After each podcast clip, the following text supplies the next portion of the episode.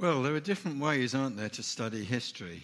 I think when I was at school, history was very much a, a, a matter of kings and events and battles. I, um, in order to pass my O-level history, I once uh, learned the dates of all the bat- naval battles in the Napoleonic War. Uh, well, I did pass. I'm not sure how useful that information has proved in, in, in the rest of my life. Um, I can only remember one of them now. The Battle of Trafalgar was eighteen oh five, in case you wanted to know that, but I can't remember the others. There are other ways of doing history. There's this horrible history series you get on the T V, isn't it? And maybe that's not a bad way to do history sometimes. Certainly another T V series that I can quite recommend is called War Factories. That sees the, the thesis of this is that the Second World War was won as much in the factories and in production as it was on the on the battlefield. That sees history as a matter of economics and technical progress. Um, they're showing it again on um, yesterday, so if you missed it first time around, I'd quite recommend it, actually. It's quite an interesting series. But First Samuel doesn't do history that way, does it? For the writer of First Samuel, history is mostly about people and about their relationships.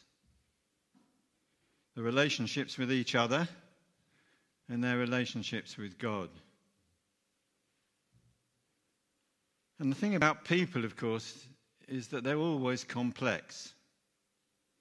They can't be reduced to simple categories. Was Churchill a racist? That probably rather depends on what you mean by racism. Was Churchill an imperialist? Certainly. And because of that, he was able to rally the empire in, to the defence of liberty. We find that even remote indigenous tribes people realised they were better off under the British than the Japanese, and many of them felt lo- loyally for the empire. The empire that then after the war was carefully dismantled, because people were no longer a- worried, no longer... prepared to put up with the moral compromises that, that imperialism involves. And so the scribe of First Samuel wants to draw attention to, our, to the fact that while all may be clear to God, in nine seventeen, human interactions are always subtle and complex and often ambiguous. The history of the early monarchy is the story of Saul and of David and of the other players, Samuel and the others. In our passage today, we're introduced to Saul, the first leader to be given the title king. Who was he? What would he become? Is Saul among the prophets? A good question, which you find is not answered, actually, in the in the book. So in this passage, we're introduced to Saul as the first king. And in a sense, we have a kind of coming-of-age story. We have an account of the events that would frame Saul's adult life, as we are told in the passage, that he would, after this, he was completely changed. Although, as it turns out, not changed enough.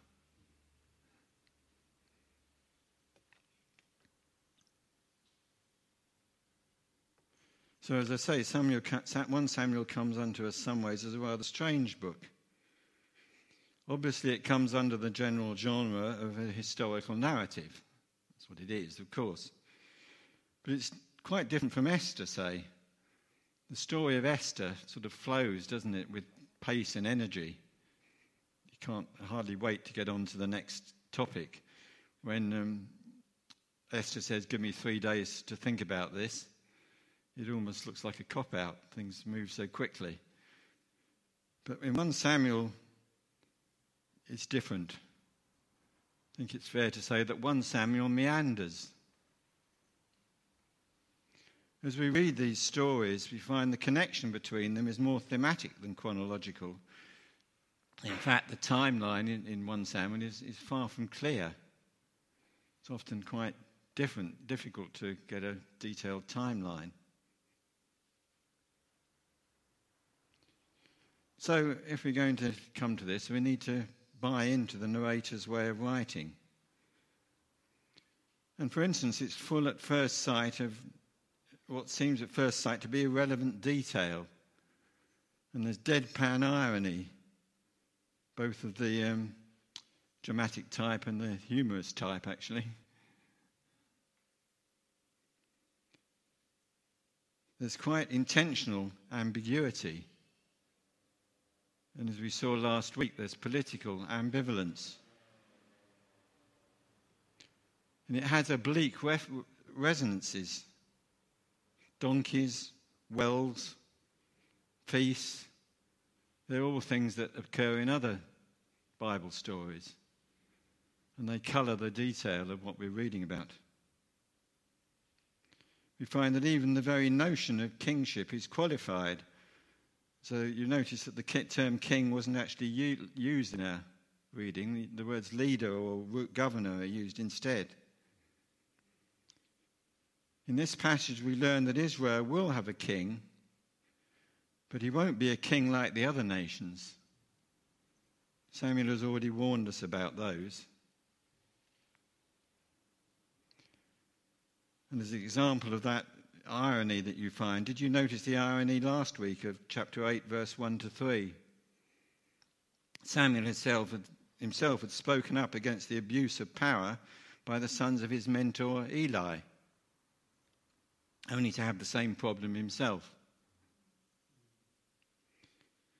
There is a difference, though. In this case, the Israelites themselves complained. At least Samuel had taught them that this way of doing things was not normal. And so the subject of a king was introduced. And the rest of the book, basically, is the story of the early days of the monarchy. And yet, Samuel is far from convinced this is a, a good thing, in inverted commas. It's more complicated than that.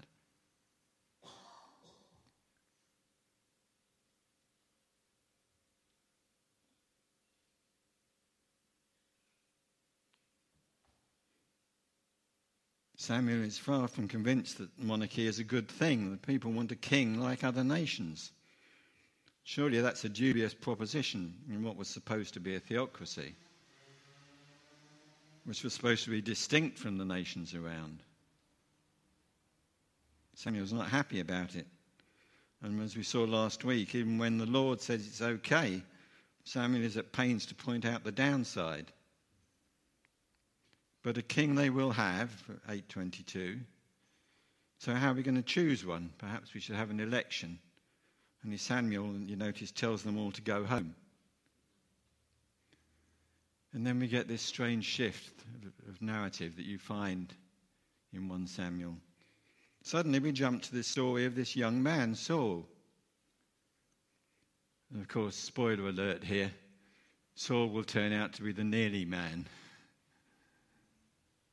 Saul will embody all the advantages, but also all the disadvantages of monarchy that Saul has been at pains to point out.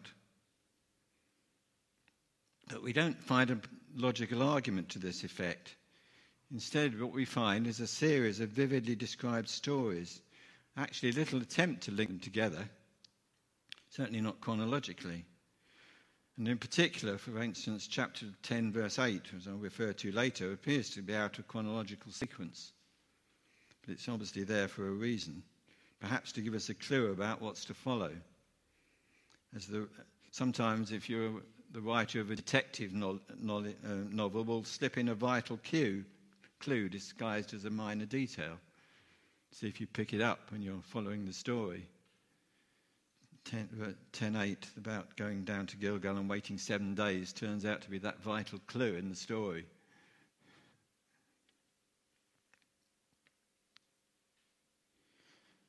And the other thing we notice about the scenes is that far from lacking in detail, there sometimes seems to be altogether too much detail at first sight. Do we really need to know the exact amount of cash that Saul puts Saul's servant had in his pocket? Well, it seems that we do. All scripture is profitable for teaching, So if the Spirit of God thought it profitable, profitable to record that the gift was a quarter of a shekel, we need to take notice of that, because we must be told that for some reason.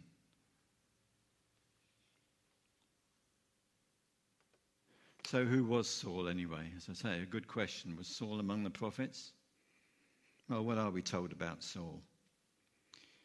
First of all, we're told he was a Benjamite, a tribe with a checkered history. I won't go into all the details, but in Judges twenty and twenty-one, the Benjamites had been involved in a civil war against the other tribes over a murdered concubine. And as such, the tribe had nearly died out. So it wasn't in that sense a great background. And Saul himself says he's um, one of the, Benjamin is the smallest tribe, largely for that reason. And yet we're told that Kish was a man of substance. We're given his, his um, genealogy. So Saul comes, in fact, from a good family. And then we get one of these bits of irony that you find all the way in the story. Saul himself is an impressive man, verse two. Well, at least he's tall. And by the way, I checked a couple of, one commentator, and they agree that this is a, a, a, a commentator agreed that this is an intentional piece of irony. Just do you think I was making that up? You know, the Lord looks on the heart. We look on the external appearance.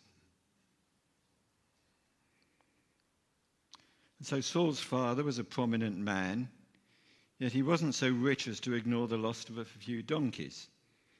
So here's an opportunity then for Saul to show some responsibility. Kish doesn't send his son out alone. He'll be accompanied by a member of the staff. And clearly this servant was more than just a sort of dog's body. The term used means a lad, which suggests he was a youngish servant. Yet it is clear that he was sent along to give advice. And do you notice he was the one who was entrusted with the emergency cash? Perhaps as, as they went out, Kish sort of whispered to the servant, "Keep an eye on my boy, please." And the servant took that seriously, and he did. And will Saul listen to that servant's advice? That's one thing we want to know. And the answer, of course, is, well, up to a point, yes. And so they set out on their apparently fruitless quest. They travel all the way from Benjamin. The exact route is difficult to trace, but it seems to imply that they travel all the way from Benjamin in the south to Ephraim in the north and then back again, doing a sort of circular search pattern. Saul's ready to give up, verse five. But the servant proposes what perhaps they should have done before, to consult with God about their quest. So they seek out Samuel. Yet they seem to have a pretty hazy idea of who he really is. They do know that unlike his sons, he's respected and honest and seems to know about the future.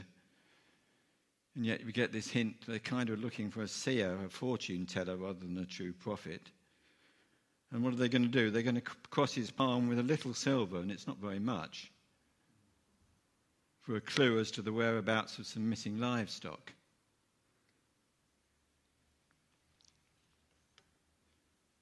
But then we find a, me- uh, a meeting change. Samuel and God himself had more important business in mind. And again, we pick up a common Bible reference. The first contact is with women at the well.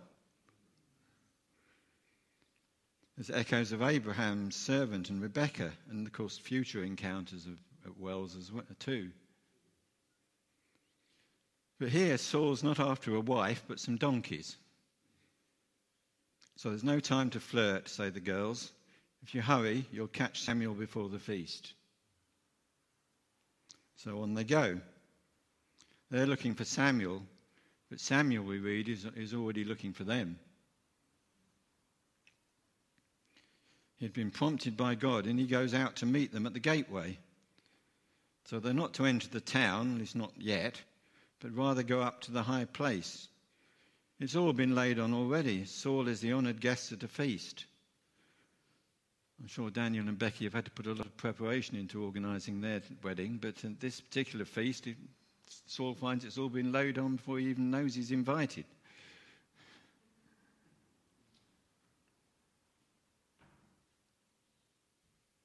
Samuel is to be the honoured guest at a feast. And so it's time to forget the donkeys and think about some more important issues. The future of Israel in verse twenty. Of course, this is all a bit of a surprise for Saul, but not for Samuel. He's already invited guests, and notice he set aside the prime cut of meat for Saul to show that he is the honoured guest. So that contact is made, and Saul and Samuel dine together. And then they get down to discussing business, God's business. Verse twenty-seven, we see that the servant is sent on ahead. His, adro- his role as mentor is no longer required. He's no longer to be Saul's advisor, because Samuel has that role now.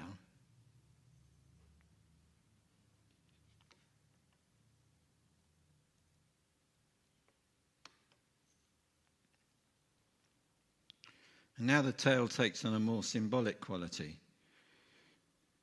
First of all, Saul is anointed. But every, even here, there's, there's an interesting detail. It's Samuel who pours the oil, but what he says is that the Lord is the one who has anointed Saul as, over his inheritance. It's the Lord's inheritance, and it's truly the Lord who is doing the anointing, not Samuel. He's just the servant who actually has the oil.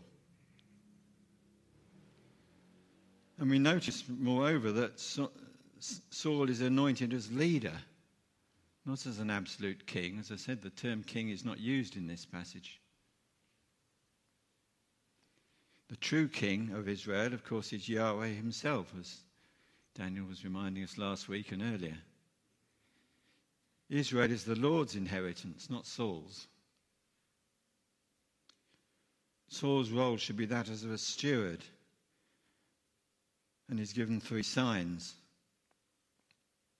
The first one, we're told, takes place near Rachel's tomb. And surely even this is significant. Rachel was a farmer's wife, yet she was far more than that. Her children were the very children of promise. And we're reminded that donkeys might be important, but having a son to inherit, much more so. So don't worry, Kish, your son's safe and on his way home. He now has a more important task to fulfill than looking for a few missing donkeys. And the second sign's interesting as well. It puts Saul's role in the context of Yahweh worship. We notice that Saul receives bread from the pilgrims.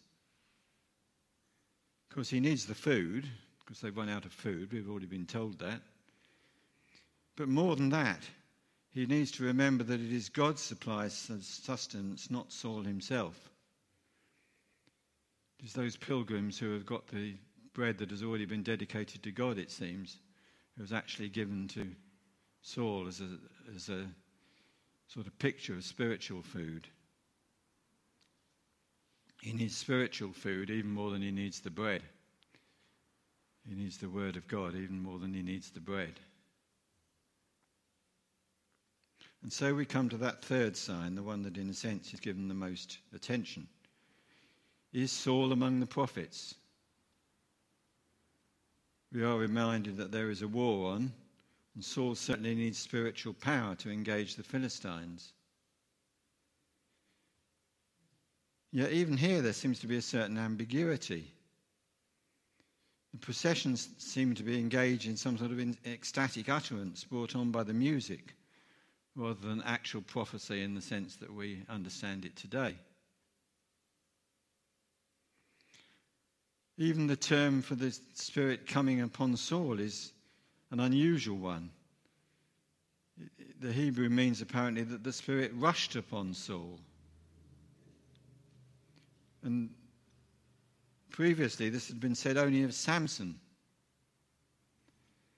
And Samson is hardly the most propitious precedent, is he?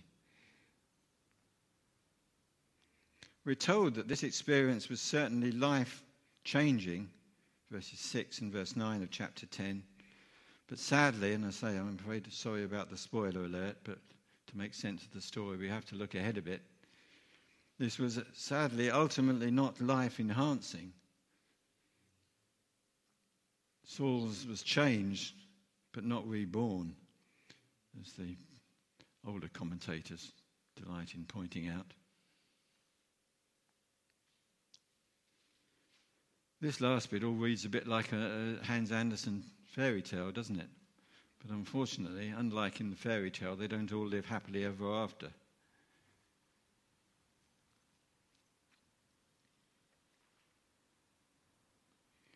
In fact, there is a twist in this tale.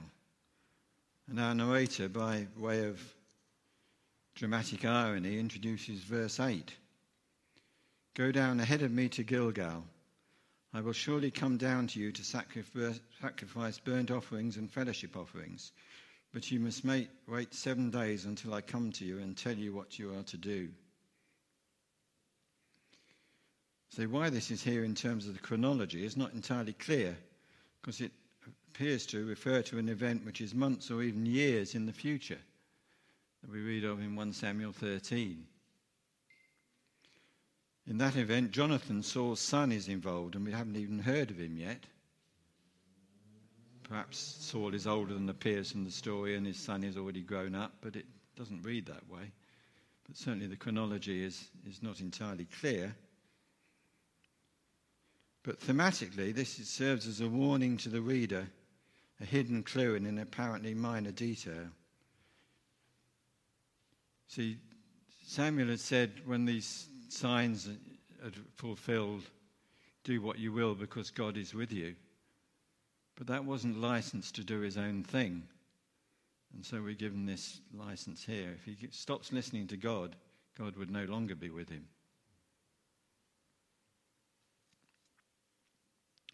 And I say, ultimately, when tested, we find that Saul will not heed God's words, but instead will trust to his own wisdom.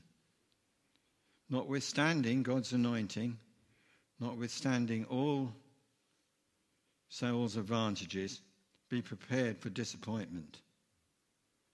So don't we miss next week's exciting instalment in the story as we read on.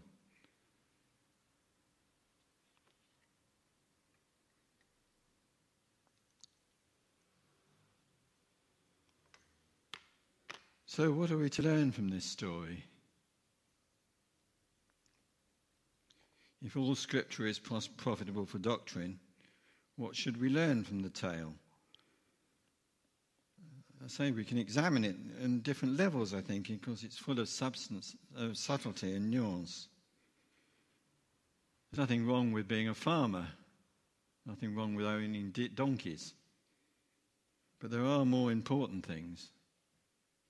That's what the story wants to tell us, that there are more, more important things than this Monday business, valid that it is. And the first thing that Paul wants, that Saul, sorry, start again. First thing that uh, First Samuel wants to tell us is that law is king. A community does need a leader.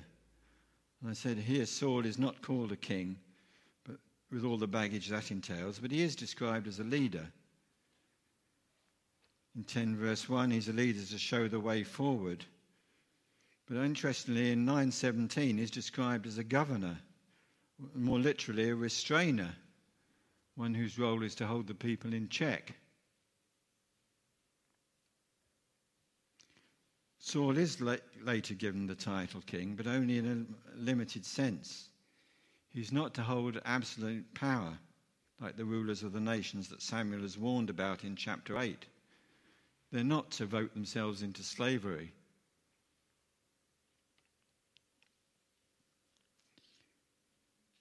The king enforces and interprets the law, but he's not above the law.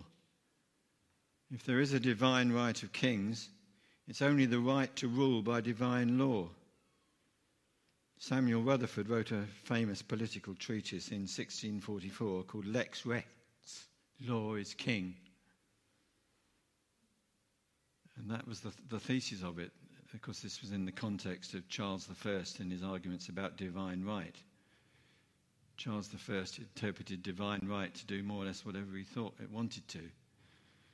And Samuel Rutherford, a Scottish theologian and philosopher, said, no, that's not right. Law is the ultimate king, God's law. Worth reading the book. Fortunately, you only have to read the first two chapters, because the rest of it's detailed stuff on seventeenth century politics, which is not particularly relevant. But in the first two chapters of the book, he sets out this argument that it is law is ki- that is king, that the divine right of kings is only the right to obey God's law.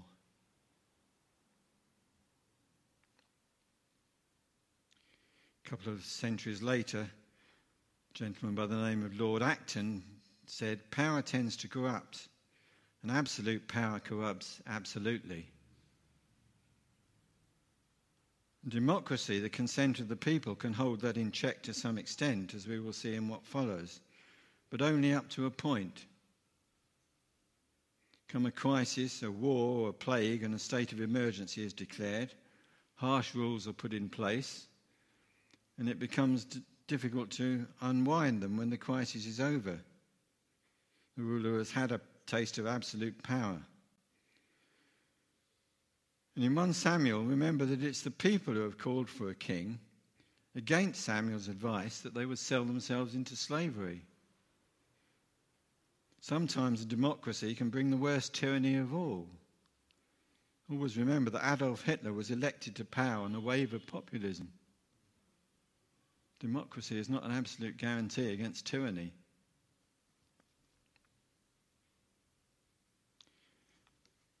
Well, that may all seem a bit abstract and philosophical. So at the same, we remind ourselves that this passage is primarily about people. And it serves as a warning on a more personal level. Saul had all the advantages, didn't he? He came from a good, respectable family. He looked the part, which later we find that David didn't so much. But uh, Saul certainly looked the part. And he had all the good advice he could possibly need. He had advice from his father, from his servants, even from the girls at the well. And most of all from Samuel himself. And largely he listened to that advice.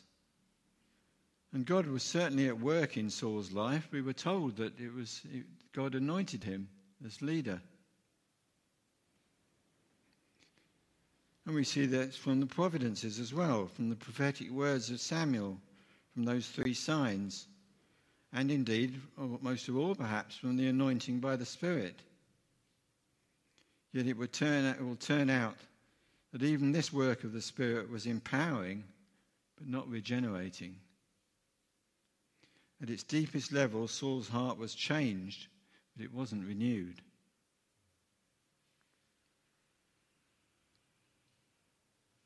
We, we we know that. Why do we know that? Because he would come to rely too much on his own wisdom and not listen to God. Saul would achieve victories over the Philistines, but after these it was all pretty much downhill. None of these advantages, not even spiritual power and real spiritual power, can compensate for a refusal to listen to God's word. Just remember those fearsome words of Jesus himself. Matthew seven, twenty-one to twenty-three says, not everyone who says to me, Lord, Lord, will enter the kingdom of heaven, but only he who does the will of my Father who is in heaven.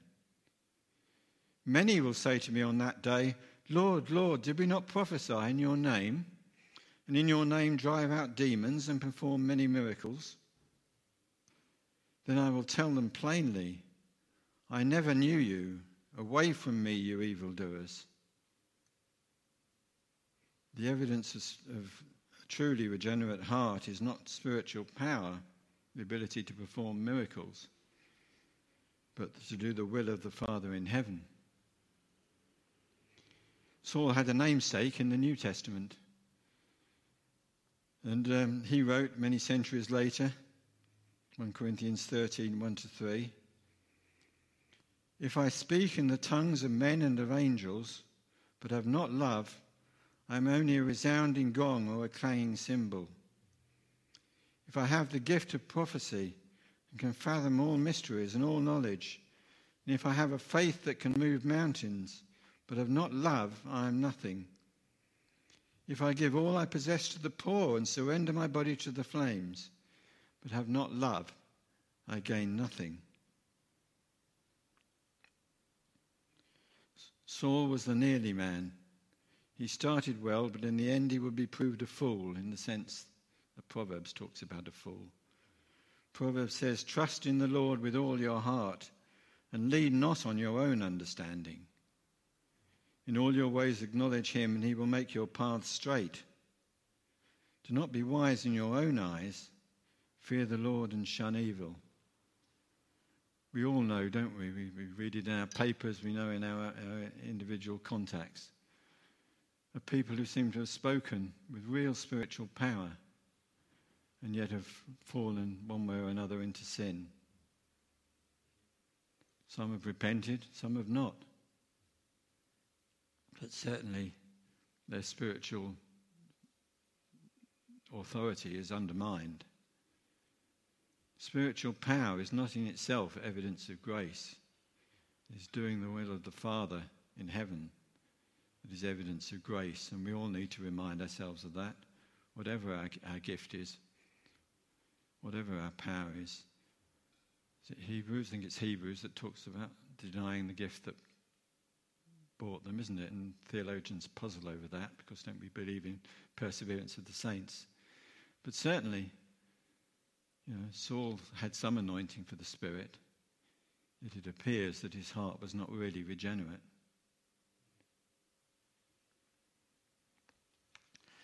But the Israelites did get one thing right. We need a better king. If only Saul had listened. As we read on in our histories, we find that David and Solomon did better than Saul, yet each to some extent was corrupted by power, and in both cases that sowed the seeds of future decline.